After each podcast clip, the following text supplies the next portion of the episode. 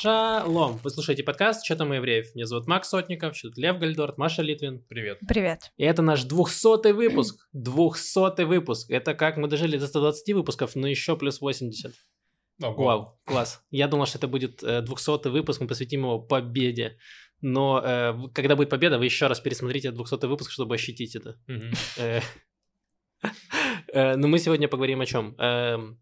Вкратце, э, с- операция, которая в Газе сейчас проходит. Э, Поговорим про эм, ядерные угрозы, про наших и частично еще наших депутатов. У Про был- антисемитизм в мире. Мгм. Про работу на полях, про высшее образование, про... Ну и пока... Будут кое-какие хорошие новости. Да, и Маленькие. порекомендуем малые бизнесы, которые вы нам э, предлагали. Да. Э, Ну, давайте начнем с минутки рефлексии. Лев, что у тебя было интересно? Э, Интересно, на этой неделе у нас был открытый микрофон на фактуре в воскресенье. И э, обычно мы начинаем в 8 часов ровно. То есть мы э, решили, вот все, мы будем одними из немногих в Израиле, кто начинает вовремя. И такие, все, начинаем в 8 ровно. Но э, те, кто живут в Израиле, знают, что Хамас бомбит по расписанию. То есть там он бомбит в основном или в 8.00, или, ну, или там, в- или в... э, В некий ровный час. Да, в- Или в некую ровную половину. Да, либо в полночь, либо в 30 минут. Ой, в полночь, господи, либо, либо в 0, ну, в 0 минут, либо в 30 минут. Вот, каждого часа. Вот, и мы готовимся начинать, и тут один из комиков, Саша, говорит, мол, это, давайте в 8.05 начнем, а то мало ли чем. Мы такие, да, хорошо. Я там предупредил ведущую, и в итоге 8.05 сирена, и мы все со зрителями вместе пошли в бомбоубежище, потусили там, вернулись, начали. Как Вот. э, разогрев был бы убежище какой-то? Ну, мы гости предлагали прям там начать уже выступать, э, вот. Но прикольно было, что э, я перед, перед Майком просил Капиталину, ведущую, рассказать людям, где бомбоубежище, но этого не, не пришлось делать, потому что, ну, Все получается, мы показали людям, где бомбоубежище, да. Вот, Прикол. да. Ладно, Маш, что у тебя было интересно? Я разбирала вчера бумаги и нашла листок А4, на котором я 6 октября составила план программы по английской литературе на месяц октябрь. Я прям... Там, ну, было расписано, что мы делаем каждый урок, три урока в неделю, что мы делаем, когда у нас финальный тест. Финальный тест должен был быть позавчера. Э, вот, и все 7 октября я по плану должна была провести в Канве, делая презентацию классную про викторианскую Англию, потому что мы должны были изучать пьесу Оскара Уальда «Как важно быть серьезным». Э, вот, а пришлось просто изучать, как важно быть серьезным, без кавычек, без пьесы, просто какой-то Без был... школьников. Э, нет, со школьниками. Ну, как просто... В целом, я считаю, что, возможно, поэзия после Холокоста, во время Холокоста иногда, ну и любой другой катастрофы, иногда даже необходима поэзия, но как будто бы другая поэзия. Да, не легкомысленная вот эта пьеса про любовь, брак, искусство ради искусства, там игра слов. и- Ну, как, вообще это было так неуместно. Я подумала, ладно, мы займемся сейчас другими частями программы, к этому вернемся весной, когда Хотелось бы верить, война закончится. Эм, вот. И вчера или позавчера я была в зуме от Министерства образования, э, и там рассказывали, какие будут послабления для школьников ввиду ситуации. И, кстати, послабления есть практически для всех, э, на всех выпускных экзаменах по разным предметам. Гораздо больше послаблений для школьников из э, Ашкелона, Сдержота, Аждода и Ну, совсем какая-то, я думаю, личная программа для тех, кто в ОТФАЗе жил. Эм, вот, моим школьникам не досталось почти никаких послаблений, кроме того, что им урезали программу по литературе, и там больше нет пьесы. Блин, жесть. В общем, я просто, я нашла этот листок, и я смотрела на него, это просто октябрь, которого не было, какой-то из не случившейся жизни октябрь. Хочешь, я прочитаю, может, пьесу, и мы с тобой обсудим ее. Хорошо, спасибо, договорились. Лев заменит собой школьников. спасибо. Я готов э, подписывать там неприличные вещи в, в пьесе, там, и к именам и прочее. Рисовать письки, как Там в школьник. целом... Она и так про письки? В Пьеса каком-то про письки. смысле. Льва-то даже просить не надо. Да. Он с удовольствием присоединится. Кайф, присоединяйтесь, друзья. Неплохо. Эм, Так, а я, я не понял, это у меня есть какой-то... преждевременный кризис среднего возраста или э, просто корпорации пытаются на мне заработать. Значит, я, короче, когда еще хотел заниматься музыкой, где-то году 2006 я э, ходил в Дом культуры в Донецке, и там было э, два варианта. Можно было идти заниматься барабанами, это стоило 30 гривен урок. Либо можно было заниматься гитарой, это стоило 30 гривен в месяц. И я такой, м кажется, очевидный выбор. Вот, но мне нравилось всегда, э, всегда барабаны, иногда на ютубе смотрел какие-то видео, э, э, где чуваки играют на барабанах. Я такой, было прикольно.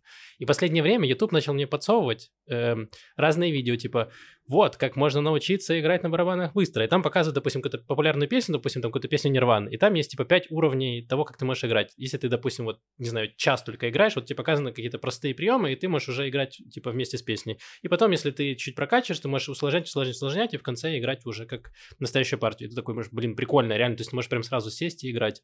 я такой, ну, нет никакого шанса, что я поставлю себе куда-нибудь барабан, потому что они огромные, громкие, потом они такие YouTube подсылает мне распаковка электробарабанов. я такой, не, это очень дорого, я точно не буду это делать. Потом следующее видео, просто через неделю такой, электробарабаны за 300 долларов. И я такой, хм, посмотрим. И там, э, ну, э, хороший профессиональный барабанщик распаковывает их и говорит, ну, типа, нормальные барабаны, типа, для начинающего музыканта вполне подойдут. И я такой, хм, и я же вот так вот близко, вот так вот, чтобы не заказать себе с Амазона э, электробарабаны, и поставить их рядом со своим бас-гитарой, укулеле и э, маленьким детским синтезатором, которыми я не пользуюсь. В чем вообще проблема? Конечно, заказывай барабаны. Ты или не будешь ими пользоваться, или они тебя сделают очень счастливым человеком. Я думаю, что ты просто сразу победишь в соревновании соседей э, по громкости. Нет, так они в наушниках. Да, Так, я думаю, ты же можешь и без наушников ими Это как будто ты стучишь по столу, вот так они звучат. Серьезно? Да.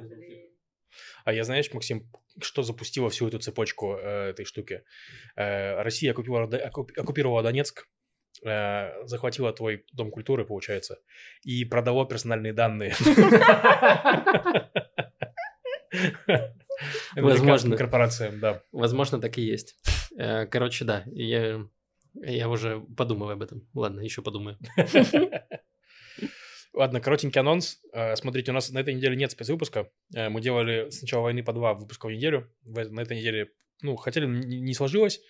Но завтра у нас будет спешл э, ивент на фактуре. Меня в воскресенье укусила в задницу какая-то моль, я не знаю, вож или кто-то. И э, я решил сделать late night шоу на фактуре. Там просто есть прикольный стол, и стуль, приколь, прикольные стулья, вот. И, короче, я там буду вести, получается, вечернее шоу, и будут гости. Максим будет одним из гостей. Это будет э, шоу в прямом эфире, то есть да. это будет не монтированное шоу. Да, шоу будет не монтированное, шоу будет идти в прямом эфире. Там у нас будет режиссер трансляции наш Яша, э, вот, э, согласился помочь. Так что будет на Ютубе завтра в 8.15. В четверг, 9, 9 ноября. Да. 9. В четверг, 9 ноября в 8.15 будет само шоу на Ютубе. Это, скорее всего, уже сегодня для вас, а не завтра. Или, да. возможно, даже вчера. Тогда. Никто не знает, когда выйдет этот выпуск. Спасибо, спасибо, друзья.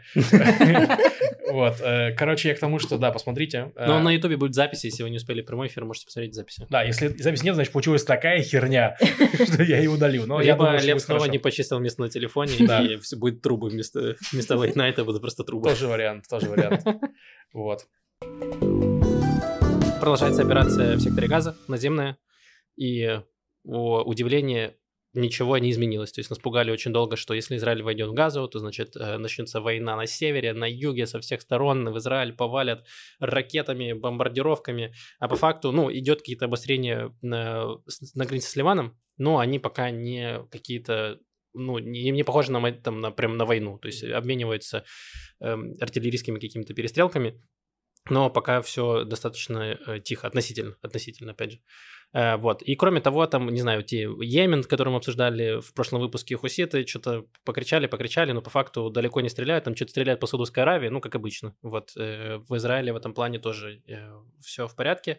Я почитал одного военного аналитика, я не помню его имя, естественно, я забыл через секунду буквально, кто это, но он был достаточно авторитетный, как мне показалось. И, значит, он рассказал вообще, как происходит в секторе газа, то есть Израиль отрезал, получается, газу на две части, на северную часть и южную, и северная часть, которая ближе к Израилю, эм, собственно, Израиль долго говорил, чтобы люди туда эвакуировались, и э, сейчас они, получается, разрезали ее по факту э, пополам, и там, получается, Израиль делает такие фортпосты через каждый какой-то промежуток времени, то есть они занимают какой-то участок э, сектора газа, и там строят ну, об- оборонные сооружения, Э, вот, и э, там пытаются закрепиться, и там постоянно идут как раз вот э, военные действия с боевиками Хамаса, то есть за, за удержание этой точки, и вот Израиль делает вот такие вот фортпосты, и за счет этого контролирует, получается, сектор газа вот от границы там до моря. Mm-hmm.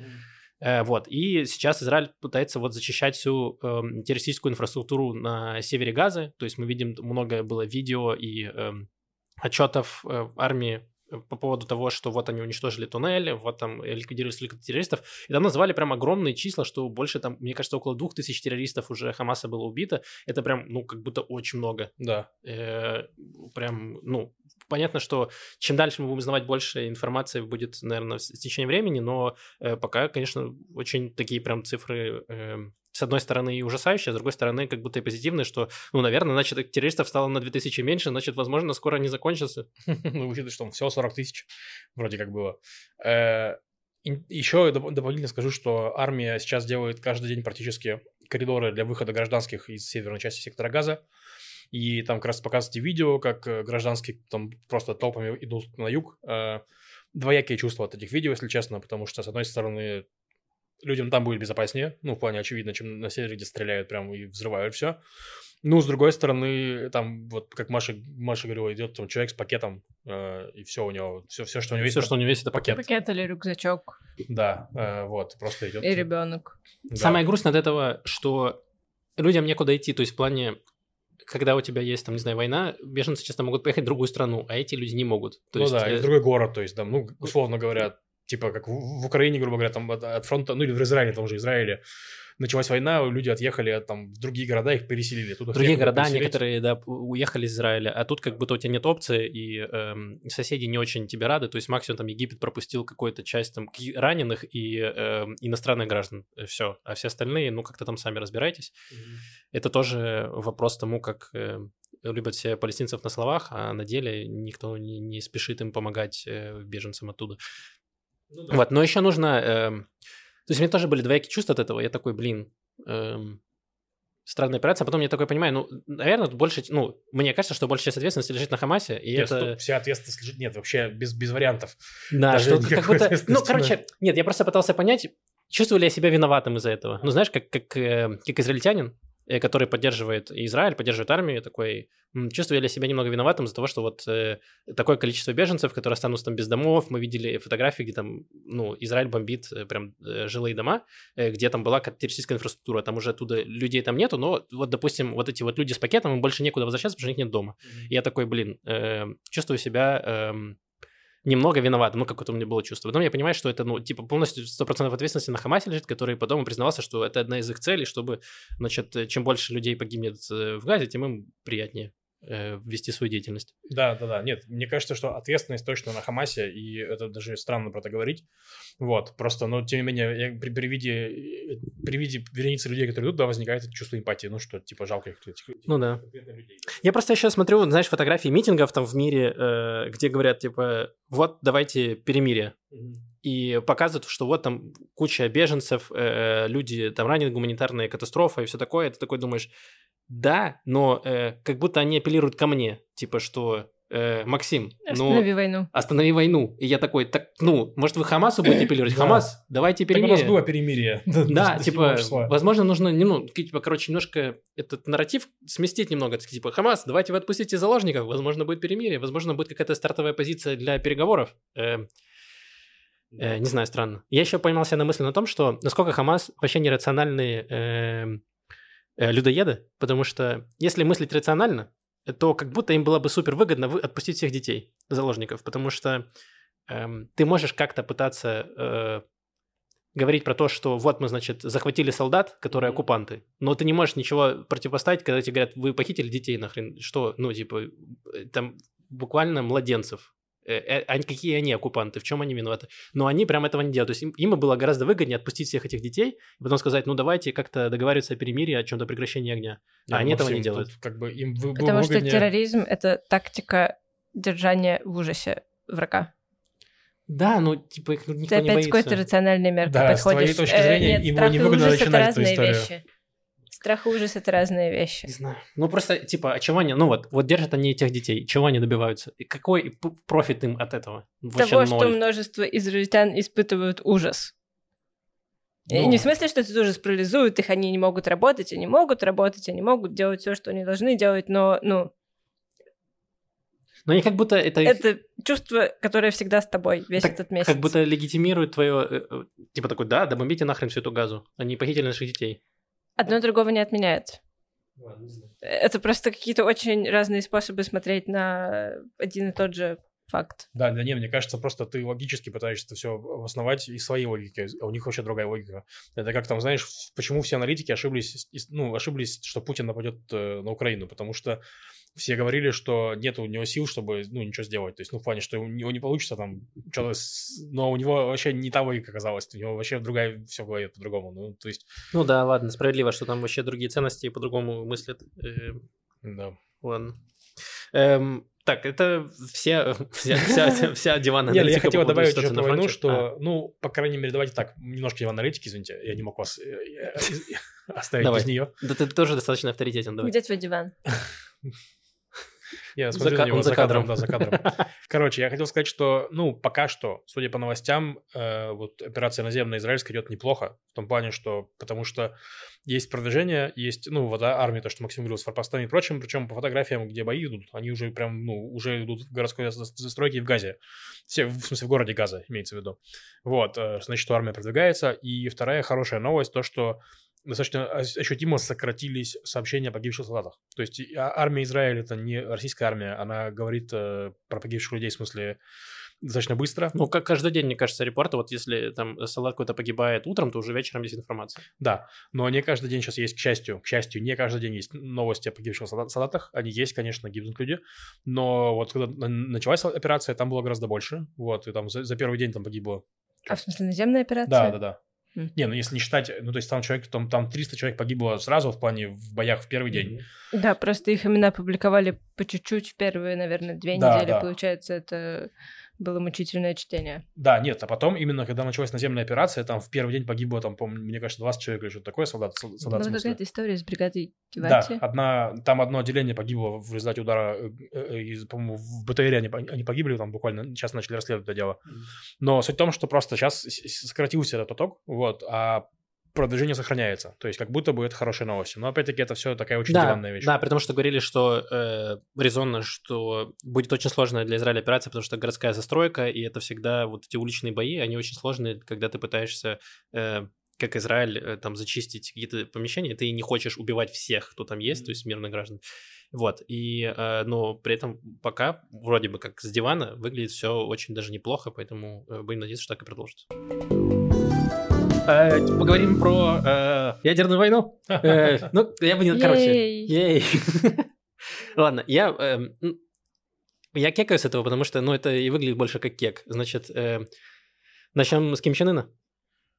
Да нет, давай начнем с нашего мальчика. Хорошо, давай, давай. Тогда расскажи про нашего мальчика. Э, блин, я забыл, кого зовут, если честно. Какая Короче, разница? один Чувак из из- министров, один из министров из партии Иудит. А, это, кажется, это тот же министр, который предлагал Кан закрыть. Герострат. Кто? Нет, Что? ничего. Это не наш... Герострат не наш мальчик. Да, Герострат не наш мальчик. что Э, в общем- мы против них воюем время Министр э, националь... наследия, Да. э, который, собственно, мне кажется, он предлагал закрыть корпорацию Кан Да. государственную, чтобы, значит, деньги перевести на фронт. Короче, он дал интервью журналисту кому-то, и журналист его спросил, а вот как вы думаете, а не стоит ли сбросить на газу ядерную бомбу? И э, министр сказал, ну, вообще, да, есть такая опция, конечно, возможно, стоит. Это один из вариантов. Один из вариантов, да. Вот, и, разумеется, э, сразу после этого вышли все СМИ, которые вообще может, причем, ну, не только про палестинские, а вообще, в принципе, все СМИ, что израильский министр не исключил. Возможность ядерного удара по газе. Да, вот. И все, конечно, выпали вообще в шок. Нетаньяху сразу же это все опроверг, сказал, что министр, он был в этом самом, в, в своем мире живет. Министр тоже сразу сказал, что он имел в виду метафорическую ядерную бомбу. Что я постмодернист, я сброшу бомбу без ядерки. А какую- можно-. Покушайте постмодернисты из Министерства наследия. А какую можно вот метафорическую ядерную бомбу скинуть на газ? Вот как- какой-то Вот это его заявление и было метафорической ядерной бомбой, которую он сбросил мне на газу. Еще от Так он МИД России, сбросил? по-моему, было заявление, что, о, получается, Это получается, Сахарова, э, есть У Израиля есть оружие ядерное... Израиле. Израиль при- признал, что у них есть Где же ядерное... оружие. МАГАТЭ? Мне кажется, Израиль признал, что у них есть министры-дебилы, как бы это... Не в первый раз, не в первый раз.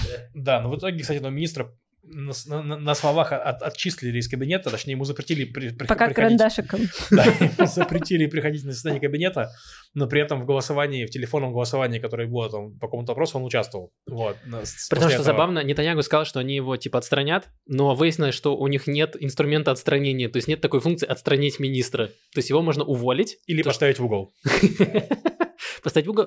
Нетаньягу может его уволить, потому что эм, э, Нетаньягу назначает всех министров, но, э, эм, как его зовут, господи, Бенгвир, э, глава, панти, э, глава партии от Иудит, он сказал, что ой, не, не надо, там что-то разберемся, и в итоге э, Биби такой, ну ладно, не будем увольнять, и в итоге не уволил. И это, конечно, ну, фиаско, я считаю, со стороны Биби, который, в принципе, он мог его уволить, да, вообще, в целом, насрать, даже если Бенгвир выйдет из коалиции, ничего не изменится прямо сейчас. Я вообще не понимаю вот этого вот какого-то эм, не знаю, не то что крысятничество, но вот этих каких-то каких игр этих, да выгони нахрен всех, в чем проблема? Все равно сейчас не будет выборов прямо сейчас во время войны. Тебя, ты, ты наоборот только в рейтинге выиграешь, потому что ты покажешь, я тут типа рулю процессом, а так как будто у нас Бенгвир управляет Биби, получается. Ну, там не, ну, во-первых, я думаю, что все-таки, ну ладно, к сожалению, Нетаньяху держит в голове всю политическую игру еще. И Бен- Бенгвир пока что очень так аккуратненько критикует Нетаньяху справа. То есть Нетаньяху сейчас справа особо не критикуют. То есть его критикуют слева, типа, что он вообще, ну, что его политика была херня, и нужно перестать это делать. А справа критика не очень большая. То есть если он сейчас выгонит правых из, э, из кабинета, как бы, то будет очень сильная критика справа, чего он явно не хочет э, ну, иметь в себя. Мне Вот. кажется, вообще правые, которые не политики, они вообще не в восторге от того, что делает Нетаньягу, и я, ну, типа, не- даже не представляю, э, Не, как ну, он по может опросам, по опросам, да, но ну Нетаньяху это политическое животное, он хочет выживать, так что, ну, типа, вот.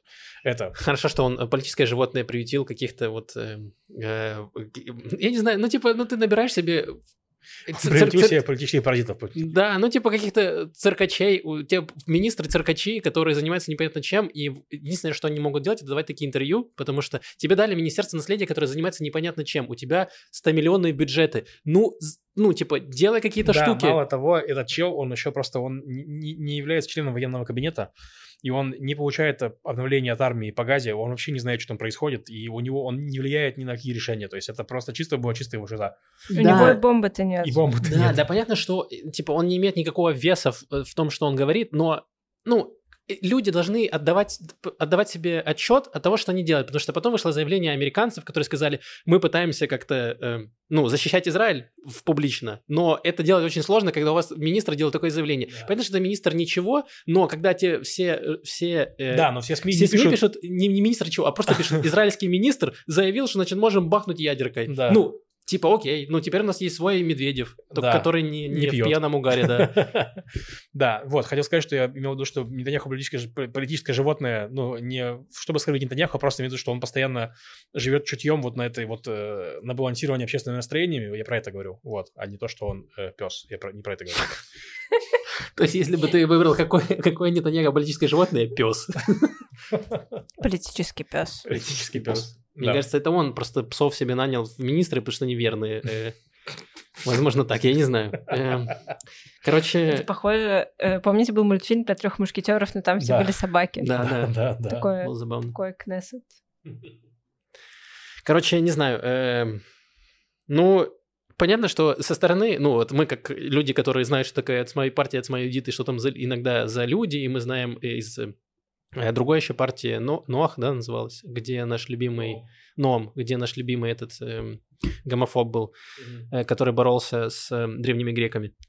Ави Маоз. У Ави- меня нет Ави Маоз. любимых гомофобов, но ты говоришь про Ави Маоза. Да, любимый в этом подкасте в плане, что мы любим его обсуждать. Эм, да, и мы как бы к этому привыкли, и я воспринял его заявление, ну, просто, ну, типа, ну, кек, окей, ладно, Да. он подтвердил, что он, ну, тупой. Эм, но люди, которые вне Израиля, такие, что происходит вообще? Ну да, да. Эм, ладно, не знаю. Э, давайте поговорим теперь э, про... э, мы говорили про израильских э, чудаков, теперь можем поговорить про мировых. Э, Ким Чен Ын, э, лидер Северной Кореи, заявил, что, значит, он, если надо, готов бахнуть по Израилю, если Израиль не остановит э, операцию в Газе. Э, Причем Э, формулировка была в сторону Тель-Авива. В направлении В направлении Тель-Авива. Тель-Авива. Да. Вообще респект Ким Чен Ыну, что он, ну, здраво оценивает вообще военный потенциал своей страны. Он такой, ну, мы можем в том направлении, пролетит она 10 тысяч километров или 100, мы не знаем. Да, это правда. Это, это было забавно. Это, в общем, э, ну, Короче, понятно, что ничем он- они не бахнут. Вот, давайте будем спать Ну, спокойно. даже если бахнут, то собьют гораздо раньше. Потому что до Израиля еще есть куча стран, которые вряд ли будут рады, если у них будет какая-то ядерная боеголовка лететь над страной.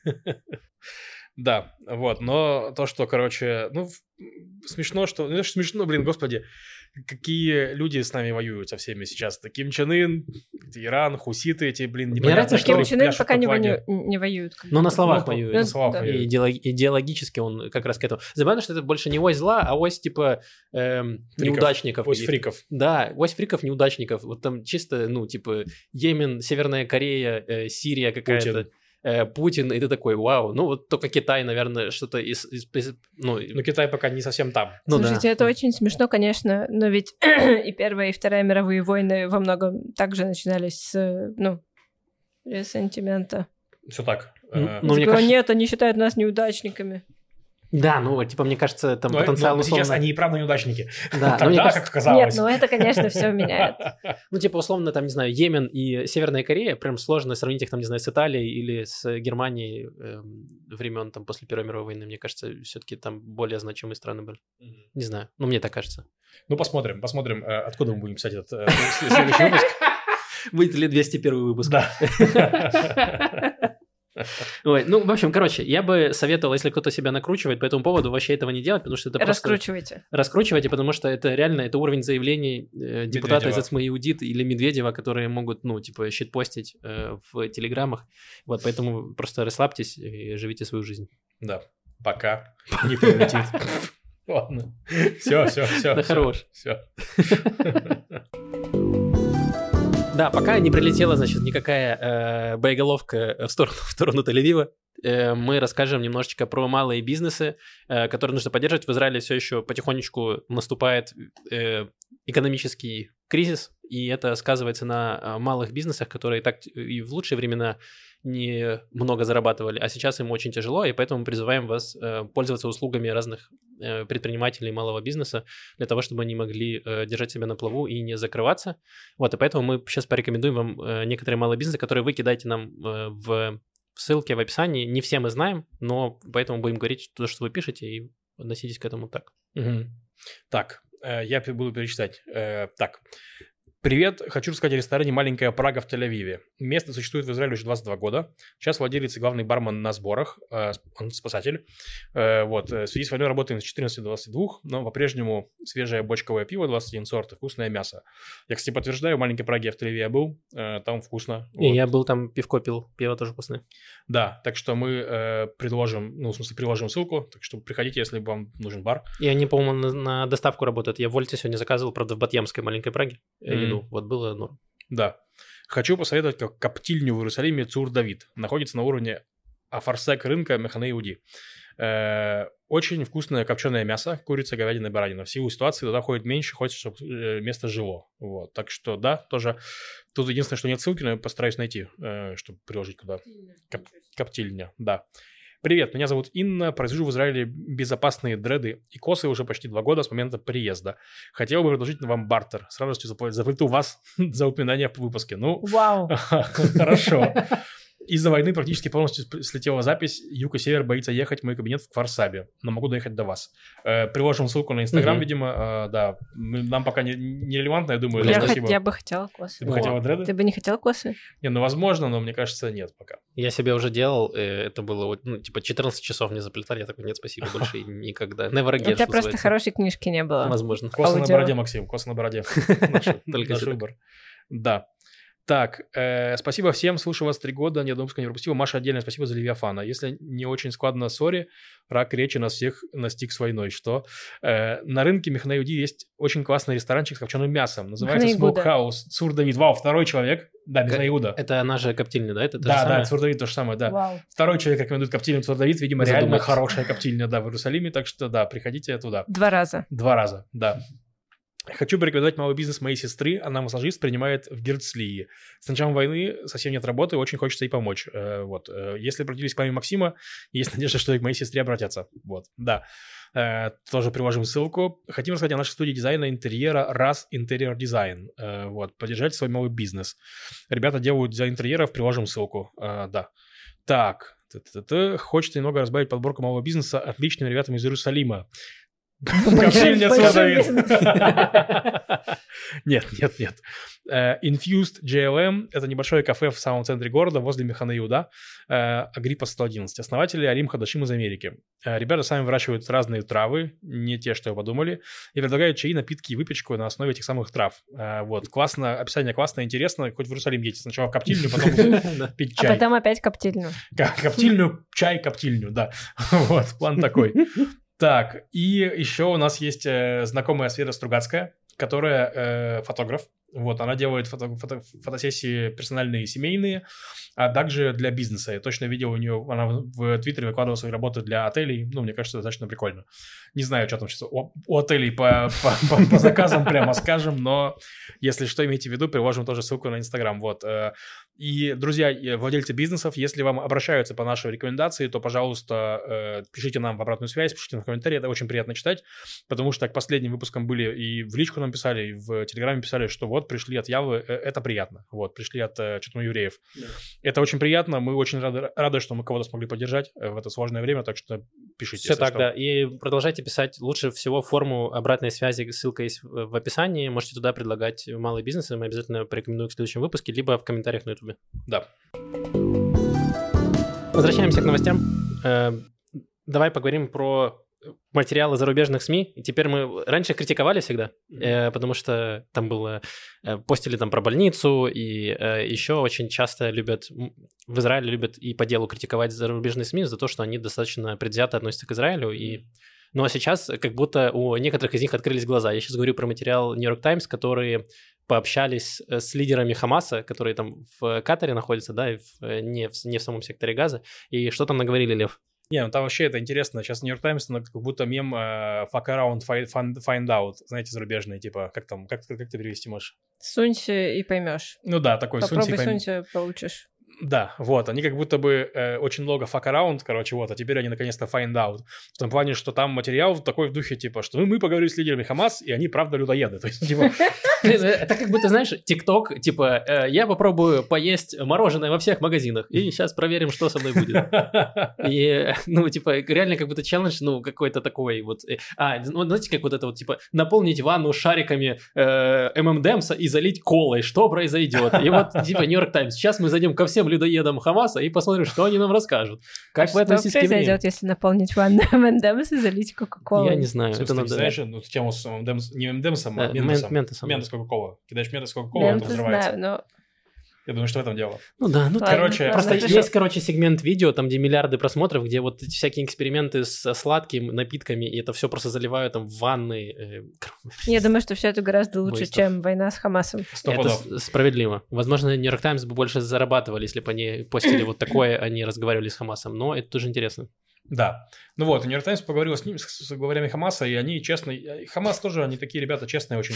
Честно им сказали, да нет, ребят, мы вообще хотели, не то, что мы хотели, знаете, там, за палестинцев там что-нибудь, мы хотели даже не то, что суету навести, мы хотели, ну, типа, чтобы снова всех заговорили про палестинцев, поэтому нам, нам, говорит, нужно было сделать что-нибудь вот прям такое, вот этакое, поэтому мы решили вот э, сделать большой теракт, вот, и нам не важно регу- урегулирование, мы на войне находимся, мы хотим... Короче, они прям вот честно говорят, что они хотят, Они хотят Они воевать. Говорят, что хотят вовлечь Израиль в бесконечную войну, да. чтобы э, не проходило напряжение на границе.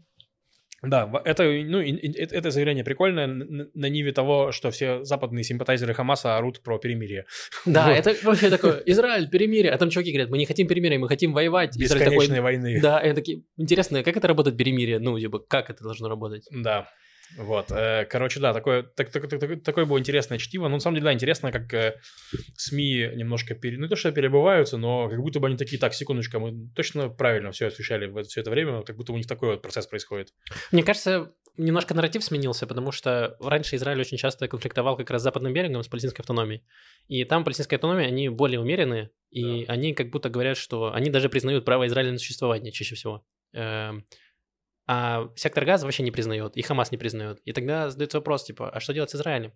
И есть вот там, э, я смотрел некоторые в, в Твиттере или где-то еще мне попадаются видосы э, американцев, которые берут, значит, интервью у, на митингах э, про палестинских. И там да. просто подходят и спрашивают вопросы, типа, говорят, а что делать? Вот вы говорите, типа, from the river to the sea, нужно освободить Палестину. Говорит, а что делать с евреями, которые живут сейчас на той территории? Говорят, пусть они уезжают обратно. Они такие говорят, но там, типа, 60% населения Израиля, типа, не приехало из Европы. Это, типа, жители, которые приехали там из Йемена, из Ирака, из Ирана. Куда им ехать? Они такие, ну, э, да, и все. И, ну, там, в принципе, на этом диалог заканчивается, потому что большинству э, евреев некуда ехать. Они да. либо родились в Израиле, либо они приехали из арабских стран, куда их обратно уже никто не пустит. Ну да, только я хотел поспорить с тобой, на самом деле, потому что э, Израиль сильно, ну, нападал на западный берег. Обычно все-таки не так было. Обычно, грубо говоря, у нас Хамас был поджигателем войны всегда. То есть иногда к его э, войне подсоединялся Западный берег в плане там с терактами или с, там, на Аляхсе какие-то беспорядки. Но обычно перв, в первую очередь там ракеты летели из Хамаса, потом из, Израиль начинал отвечать, западные медиа все начинали, значит, э, ну, э, против Израиля выступать.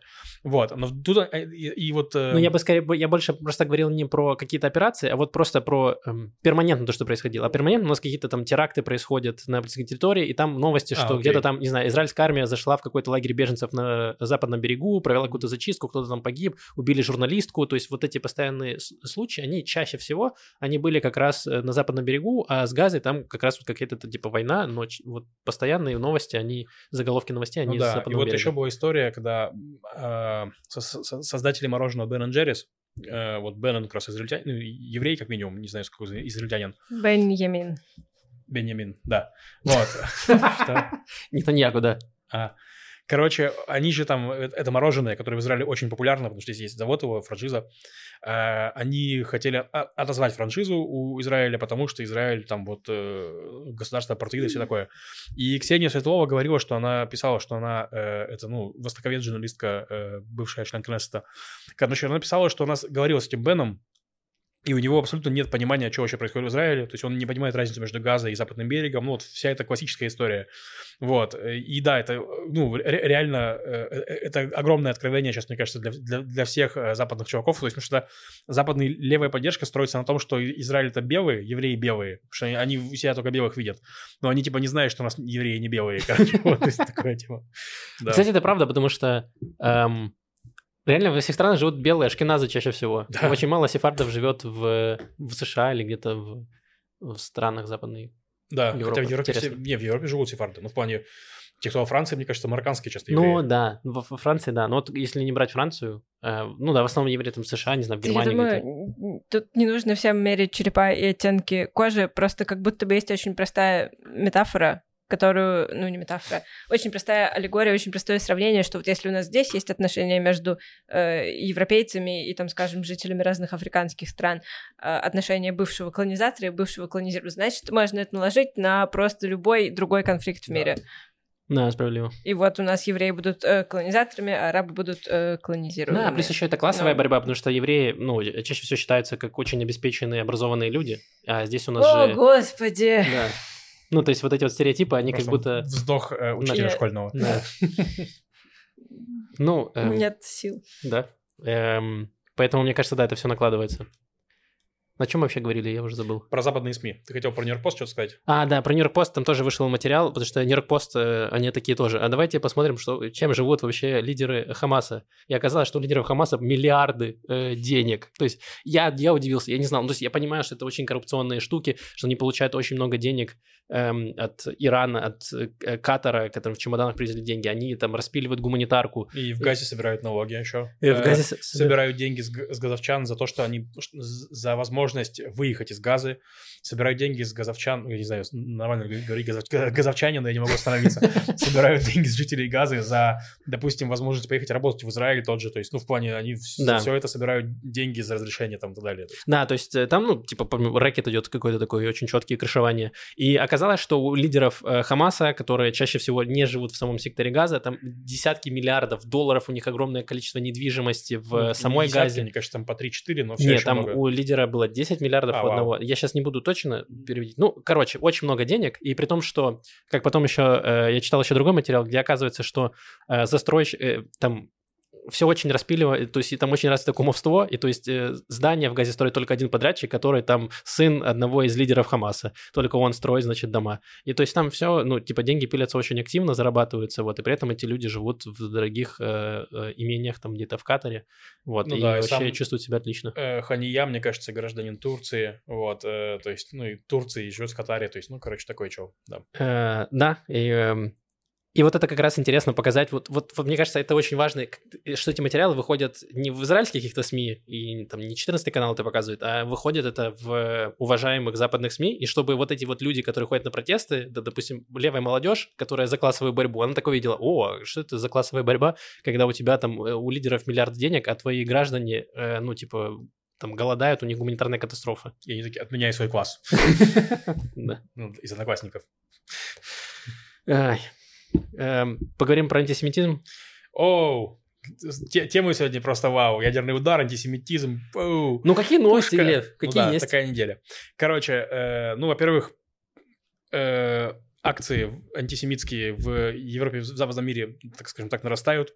Э, во Франции была женщина одна, э, ее пырнули ножом в ее квартире и на выходе нарисовали свастику. Вот. э, Это такое- Марселя, мне кажется, на это был. Да, вот, во Франции, да, короче. Ну, э, насколько я, зн- я, не видел новость, что преступника поймали, вот, но новости грустные.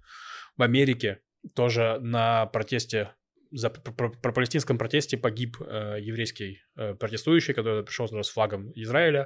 То есть там, короче, там было два протеста. Один был про-израильский, один про-палестинский, и он был в том же месте. Э, Не очень, мне кажется, умно было это делать, но окей. Не, ну я Э, думаю, что это связано с тем, что просто, условно говоря, израильтяне пришли помахать флагами на палестинский протест или А, наоборот. То есть, Ну, я я чит- думаю, ну, что... окей, ладно. Вот, э, но суть в том, что да, его избили мегафоном, и он скончался, там был пожилой э, еврей.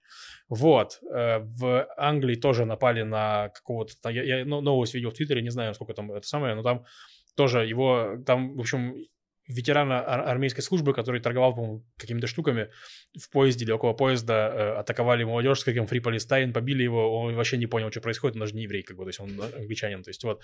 Короче, насилие нарастает, вот. Также нарастает, мне кажется, на, на Западе понимание, что это тоже проблема, они как, э, как СМИ западные такие find out, вот. Да, там была статистика, что, по-моему, на тысячу процентов увеличилось количество антисемитских э, инцидентов э, в сравнении там с последними годами.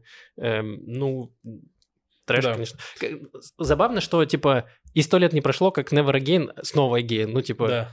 Э, Never- Вы, вы Never все, это, все это время вы показываете, что типа вот антисемитизм, это так ужасно, это пещерно, и вот у тебя 2023 год, у тебя антисемитизм во всех западных странах. Такой, вау. При этом удивительная вещь, я не помню, где я об этом слышала, но это очень... эм, Короче, не то чтобы вот закончился, да, в 45 году э, закончилась Вторая мировая, закончился Холокост, и все такие never again. Это было так неочевидно.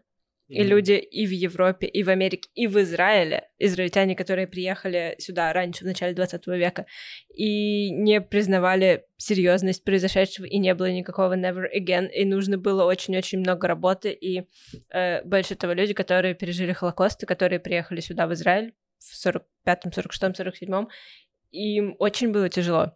Их э, поначалу вообще никто не принимал, их, ну не то, что их, как они были в каком-то смысле гражданами второго сорта, потому что здесь строили новую страну, все были такие пионеры, все были хлуцы, все осушали болото, все были, ух, ну вот такие, да, не мальчики со скрипочками. И тут приезжают эти люди, изможденные, травмированные на невероятном уровне, и нужно как-то Да, еще там же было много непонятно, типа, а почему это столько ливеров убили, а ты выжил? И Да. там тоже было т- такие, с недоверием Да. относились. Да.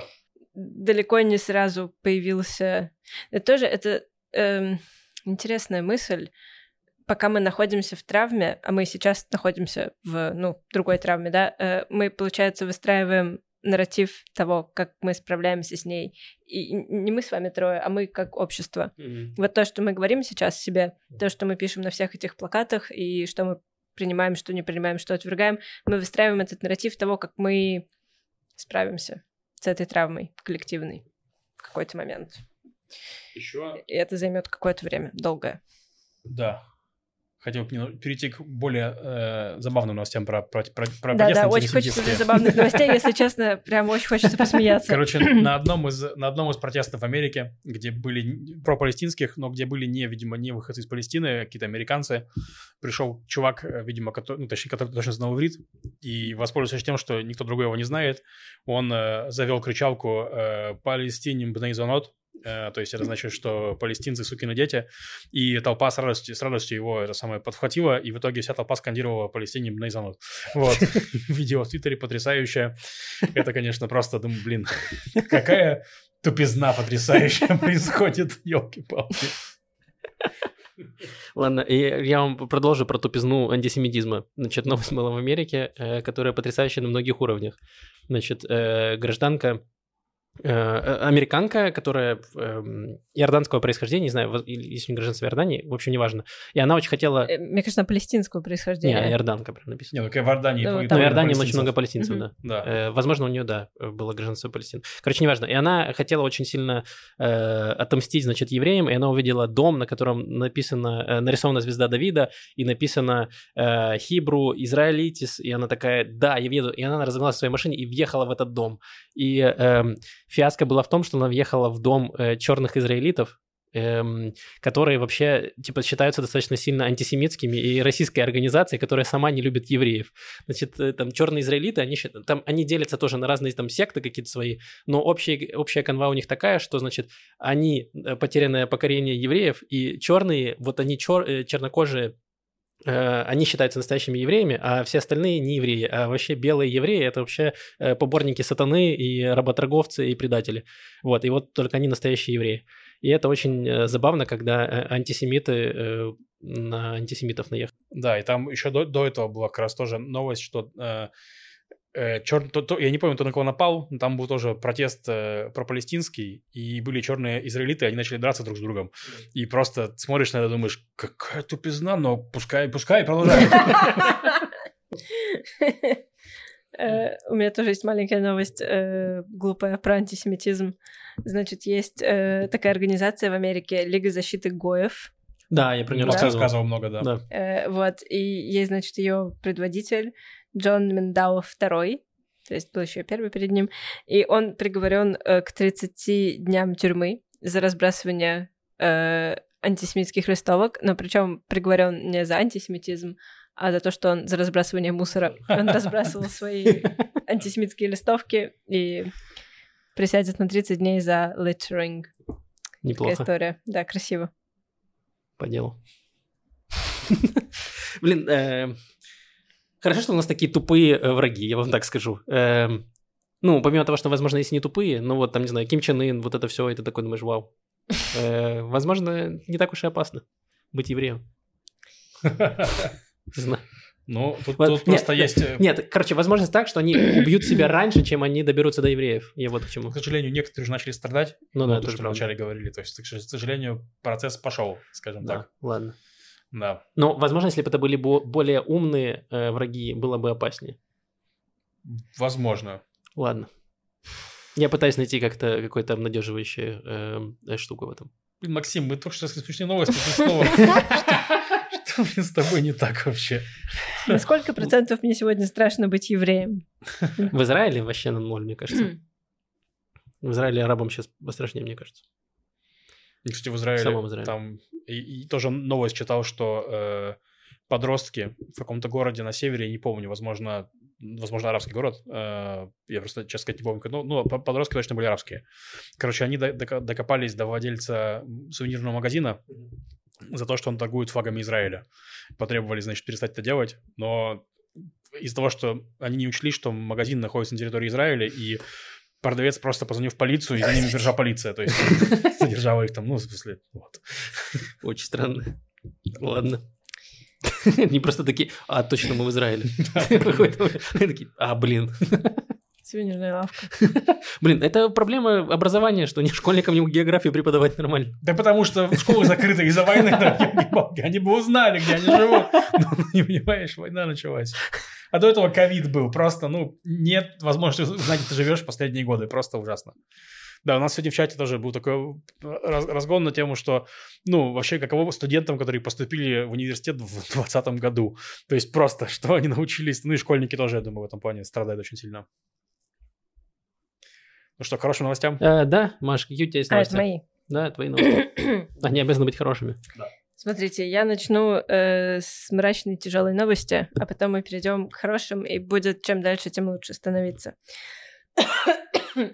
У меня эм, есть всяческие фоллоуапы по новостям из прошлого выпуска моим же. Э, Помните, говорила вам, как археологи помогают из э, министерства, из э, управления древности искать, опознавать погибших Мгм, в. Отов Аза. Знаете, кто еще помогает? Хищные птицы. В общем, очень много было неопознанных тел, неопознанных жертв, больше тысячи в первые дни. Сейчас осталось 32 неопознанных человека, из них 16 иностранные граждане. Эм, и что сейчас делает служба тыла? Они попросили как управление природой, я забыла название всех инстанций, попросили э, биологов, которые окольцовывают птиц и с помощью каких-то датчиков следят за птицами, последить за птицами, за хищными, где они кружат, над чем они... Чтобы найти останки А, какие-то. Да. когда стервятник кружит над э, Да, жертвой. но э, я думаю, потому что это именно хищные птицы, это не птицы-падальщики, но возможно, что эти птицы кружатся там, где внизу собираются падальщики. Э, М. не знаю, как это работает, но э, обнаружили так несколько человек, двоих, А, вау, мне кажется. вау.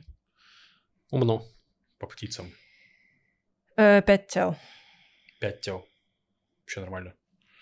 Ненормально. Ну, э, эффективно, что э, птицы помогают. Класс. Да. Э, хорошо.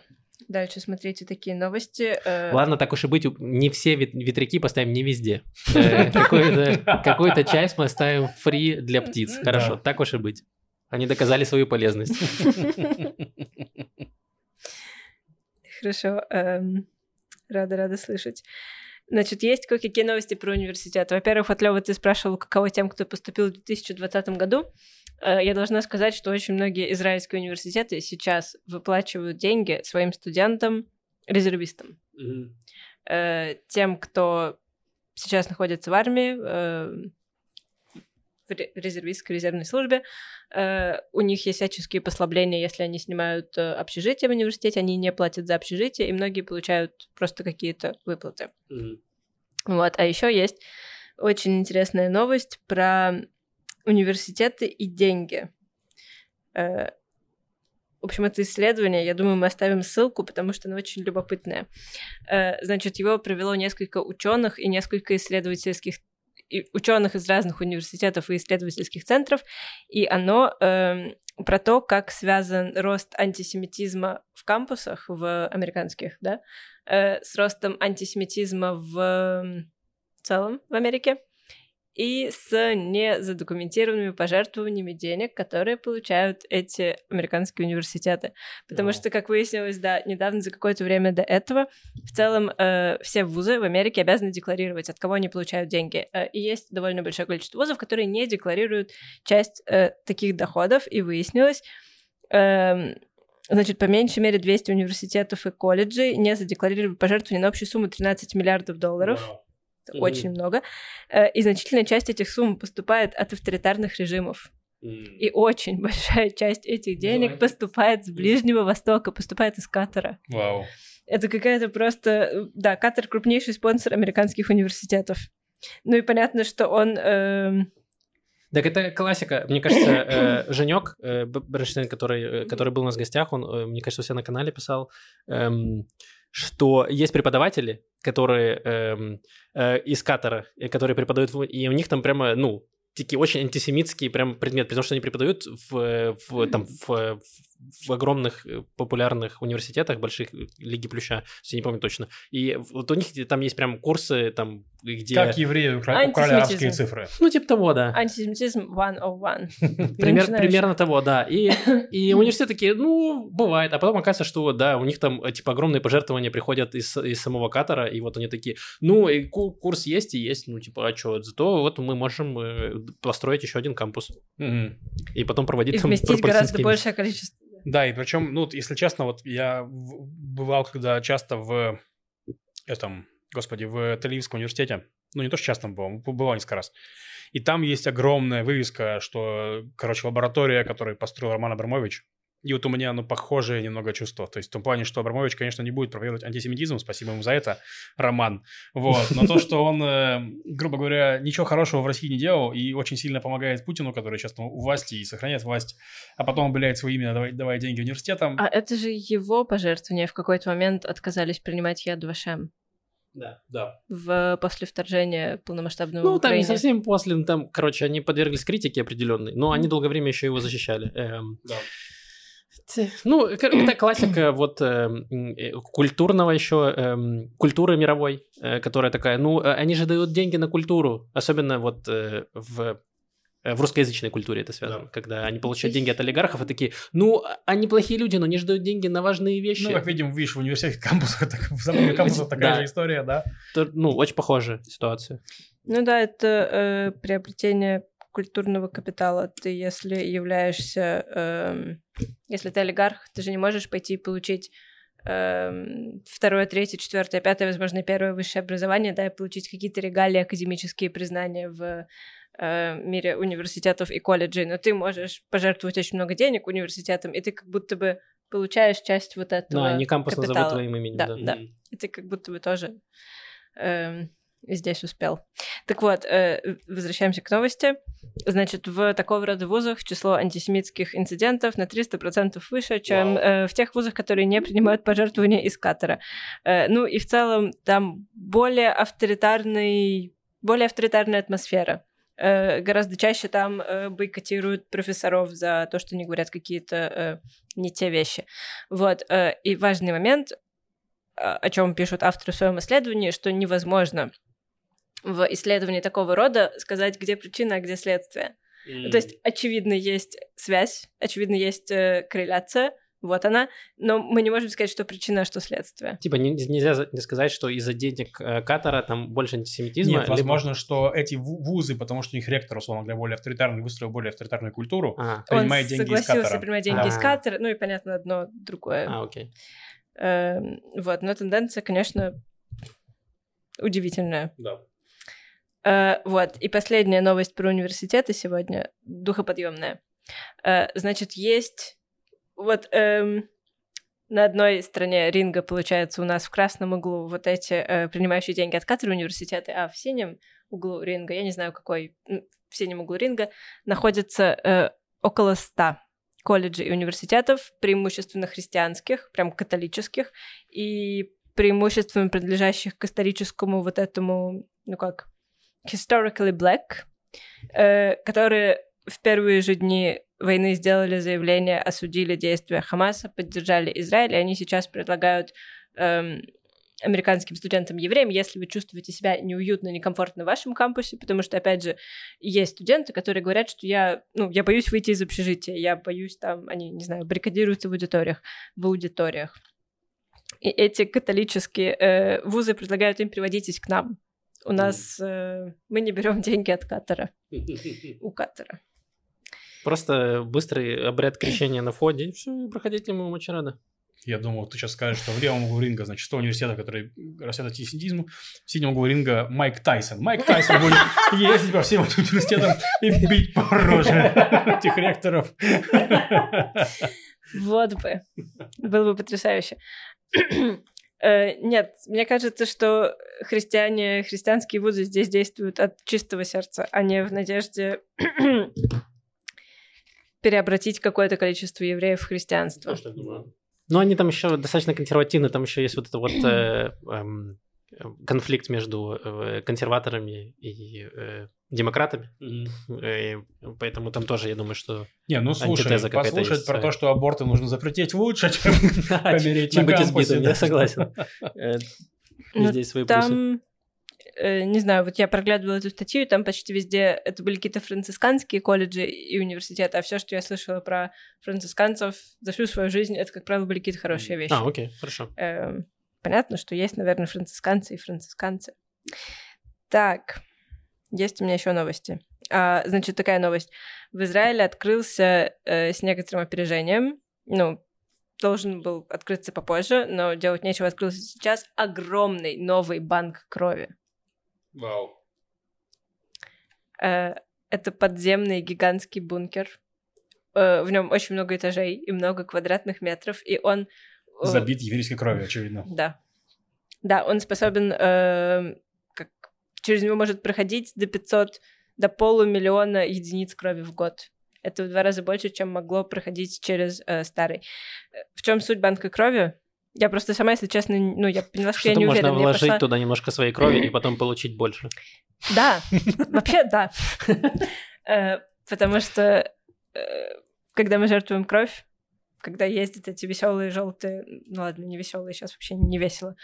Эм, В условное мирное время, да, когда приезжает желтый, Мобиль. спасибо, желтый мобиль, э, в котором можно сдать кровь, мы все сдаем кровь, и она вся съезжается в банк крови, и там хранится до момента, когда она понадобится.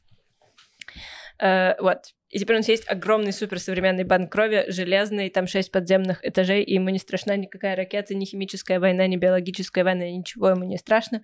О необходимости такого задумались в 2014 году, когда стало понятно, что работникам банка крови бегать куда-то в убежище каждый раз не, не такие должны быть условия в банке крови. Ну, приятно, что хотя бы наша кровь хорошо защищена. Если у них мобильное приложение, вот в чем вопрос. Я думаю, у них там все есть. Я читала в новости, там прям все, все есть у них. Э, так, следующая новость. Блин, у нас э, есть огромный банк крови, новая библиотека открылась. Я теперь думаю, куда Израиль движется, что будет следующим. Э, К нам приедет Эмиль Регис. Он вампиры любит почитать, я не знаю, такие. Так, э, значит, поля, да, стоят неубранные поля. Э, Поднимается вопрос, кто же будет убирать урожай на израильских полях. Кто намусорил, пусть тут убирает, я так считаю. Это ты сейчас кого имел в виду? Не знаю. Я просто отвечаю. Э, Джон Мендео II не уберет весь урожай. Его приговорили всего на 30 дней и не к общественным работам. Э, В общем, 850 тысяч выпускников программы «Таглит» получили О. письма счастья, где им предлагают, где им предлагают э, поехать еще разок в Израиль на волонтерство. И мне кажется, это А. удивительный, потрясающий ход. И ну, многие, разумеется, хотят и А, приезжают. это те, кто не живет в Израиле. Окей. Да, это, я так понимаю, в основном американцы, те, кто однажды съездил на Таглит. Эм, кто этим занимается? Это Сахнут. В общем, Сахнут просто понял, что у них же есть огромная база людей, которых можно привезти в Израиль бесплатно. Эм, ну, в каком-то смысле. Они, получается, платят за свои билеты и за страховку, а им здесь оплачивают все остальное. И они приезжают на 10 недель. Молодежь от 18, мне кажется, до 40 лет, и убирают поля, и волонтерят вместе с израильтянами, и очень много чего еще делают, и вот скоро прилетит Блин, первая круто. партия. Мне Да, кажется, очень это очень круто. хорошее, даже в плане не того, что э, там они помогут сельскому хозяйству, а в плане Да. укрепления связи с диаспорой, Да. мне кажется, очень важно. Э, хорошая программа. Да, Вот. интересно, интересно, они, они, э, персонализируют письма, которые пишут. э, Помнишь, ты была на Таглите, э, отлично провела 10 дней, потом набухалась и приспала с солдатом. Израиль, нужна твоя помощь, приезжай. Да, дорогой Джереми, помнишь, как ты заблевал ковер в, э, гостинице Цезарь? Пора э, платить по счетам. Убирай поля 10 недель. Э, ну, Вообще, это прикольная программа. Я знаю, что есть даже в европейских странах, то есть часто приезжали там люди со Швеции в кибуцы на какое-то время, несколько месяцев, и просто типа жили и работали в кибуце, и потом уезжали обратно там, в свою Швецию. Они вообще не евреи, то есть просто была какая-то программа, не знаю, э, узнать, что такое жизнь в кибуце. Мне кажется, это вообще хорошие всякие э, штуки показывать там европейцам, американцам, вообще в целом людям по миру, что, что такое жизнь в Израиле, и э, что мы не людоеды. У нас есть даже банк крови. Мы выращиваем еду, вот она, Да. кстати, можно ее убирать. Э, вот, а кто еще прилетит из Америки помогать нам с полями, это ковбои. Лёва, хочешь рассказать? Да, там было... Они на летающих конях прилетят или как это на этом, из Канзаса прям на домике. В домике. С Принесет к нам ураган. Да. Короче, ковбои, да, там просто, ну, какая-то, я, я, честно сказать, то- то- тоже новость без сильной подробностей, там просто были фотографии, думаю, что многие их видели, как в Бенгурионе прям, прям ковбои, они в джинсах таких, в И в джинсовых шляпах. рубашках, в шляпах с этими полями. Да, и написано, американские ковбои прилетели Или у поля них э, Израиле». сапоги э, со шпорами. Возможно, да, я уверен почти что. Ну, я не думаю, И что они коней привезли, да. Это дробовики раздадутся здесь, свои, своих Ну, хватает. Бенгвер раздаст Да, да. Там уже бенгвир с дробовиками встречают прям, да. Как дома. Короче, так вот, э, да, это какая-то американская христианская организация, которая вот... э, На самом деле есть очень много христиан, которые считают, что все евреи должны приехать в Израиль, потому что тогда наступит царство Машеха, и тогда же у них, на самом деле... Ну, если Придет э, Мессия. Да, придет Мессия, а они его ждут тоже. Вот, значит, эти И мессианские тоже с дробовиками, да. Ну, то есть они думают, что евреи, э, типа, короче, это как разведчики, в общем, с точки зрения Мессии. Нет, евреи это как игра э, эм, э, в Тетрис, и тебе нужно сложить все вот эти вот, чтобы они сошлись в Израиль. Израиль очень маленький, евреев много, вам нужно всех евреев компактно сложить в Израиль. Вот, и они этим занимаются. Да, то есть я очень сильно был удивлен, когда, уз- вот делал репатриацию, что вы уз- я узнал, что можно пойти в общинный центр вот этих христиан, как новый репатриант, и тебе дадут там что-нибудь, там, еды, какую-нибудь куртку. да, ну, э, типа, они какие-то очень много просто- помогали, и сейчас до сих пор, мне кажется, помогают украинцам, которые, э, украинским евреям, которые делают репатриацию. И я помню, в 2014 году, когда началась война, тоже репатрировал мои родители. Была, э, были вот эти организации христианские, которые э, помогали с э, перелетом и давали даже финансовую поддержку. Вот э, огромный им респект за это. Да, вот, и вот они прислали своих обоев. Вот, э, ну, я так скажу. Новость прикольная, фотки классные, но учитывая... На фотке было трое ковбоев. Да. Мы не знаем, сколько их было. Возможно, их всего и было Меньше, чем э, участников программы Таглиц. Это правда. Да, вот, но просто к тому, что там э, ситуация такая сейчас на полях, что там нужно десятки тысяч работников, и я последнюю новость читал, что договорились с Шри-Ланкой об э, то, что приедет 10, 10 тысяч работников сельскохозяйственных на поля израильские. Вот, будет 10 тысяч шри- шри-ланкийцев и три ковбоя. Похоже, или на название фанфика, или на название порно, я не знаю. Это что-то из рекламы, типа есть э, э, средства, обычное средство, и есть фейри. Вам достаточно всего одной капли, чтобы отмыть все. И так три ковбоя могут собрать 800 тысяч гектаров э, этого, чем не смогут справиться 10 тысяч работников Шри-Ланки. Мне напомнило скорее страх и ненависть в Лас-Вегасе. У нас было 10 А. тысяч шри-ланкийцев и три ковбоя. Но ты не знаешь. 850 тысяч выпускников Таглита. И куча неубранных э, овощей. Да. Э, Так, есть еще две новости маленьких. Так. Значит, Давай. первая такая. эм, Жители кибуца Бэри вернулись к себе домой, а у них там была маленькая теплица, и они уже заранее, ну, они не ждали что-то там увидеть живое, возвращаясь, получается, несколько недель спустя. Вот, и они вернулись, а там все зеленеет, и э, большая записка на дверях, там, значит, написано, «И извините, что мы к вам вломились, но нам было нужно полить цветы с любовью солдаты. М, Ну, очень мило. Да, очень мило. Да, от э, 23 октября. все полили солдаты, э, теплица в порядке, растения в порядке. Супер кайф. Э, и, наконец, последняя новость. Помните, в прошлый раз я рассказывала про Камазузы, Да. про то, как э, многие евреи в Европе не чувствуют себя в безопасности с мезузой у двери эм, и прячут ее, каким-то образом маскируют. Э, вот. И есть, происходит такое, несколько было таких историй в Штатах, что нееврейские соседи евреев, узнавая о том, что их соседи буквально боятся безобидный знак своей веры держать у дверей, говорят, давайте, давайте мы тоже повесим мезузу. Идут и покупают мезузу и вешают себе на дверь. Потому что если каждый человек повесит себе на дверь мезузу, то, ну, непонятно, кому приходить с погромом. Да. Ко всем не придешь с погромом. Эм, да. Да, это очень хорошая новость, как раз, история. да. Причем забавно будет, что э, у всех евреев, значит, те камазузы под э, сигнализацию, и у всех неевреев эти мезузы. И потом ну, получится наоборот все. Э, Спасибо, Димаш. Очень хорошие новости под конец. Эм, Спасибо большое всем, кто нас поддерживает на Патреоне. Отдельная благодарность Вячеславу Наркобарону Максиму Кацу. Вот, мы э, будем стараться делать дополнительный контент для патронов. Эм, Спасибо вам большое за комментарии, которые вы оставляете на Ютубе. Было очень приятно их читать, очень много слов поддержки. И э, мы тоже э, присоединяемся к словам поддержки всех, всех, кто сейчас переживает все эти э, тяжелые времена. Вот, э, давайте переживайте в Мы рады, что мы можем как-то помочь своим подкастам, что некоторым, э, некоторым они помогают. В общем-то, это какой-то... Э, ради этого тоже стараемся. Какая-то часть... Э, во, всяком случае, для меня я могу как-то оправдать свое существование, что я не бесполезен, что-то еще делаю. Эм, э, Значит, был вопрос, Маша, к тебе. Это в комментариях в Ютубе. Спасибо за подкаст. И вопрос, Маша, когда выйдет новый Левиафан? Спасибо за этот вопрос. Это очень хороший вопрос. Я не знаю. Э, я думаю, что выйдет через какое-то время выпуск, который мы записали. Есть еще два выпуска, которые мы записали, и с ними работает звукорежиссер.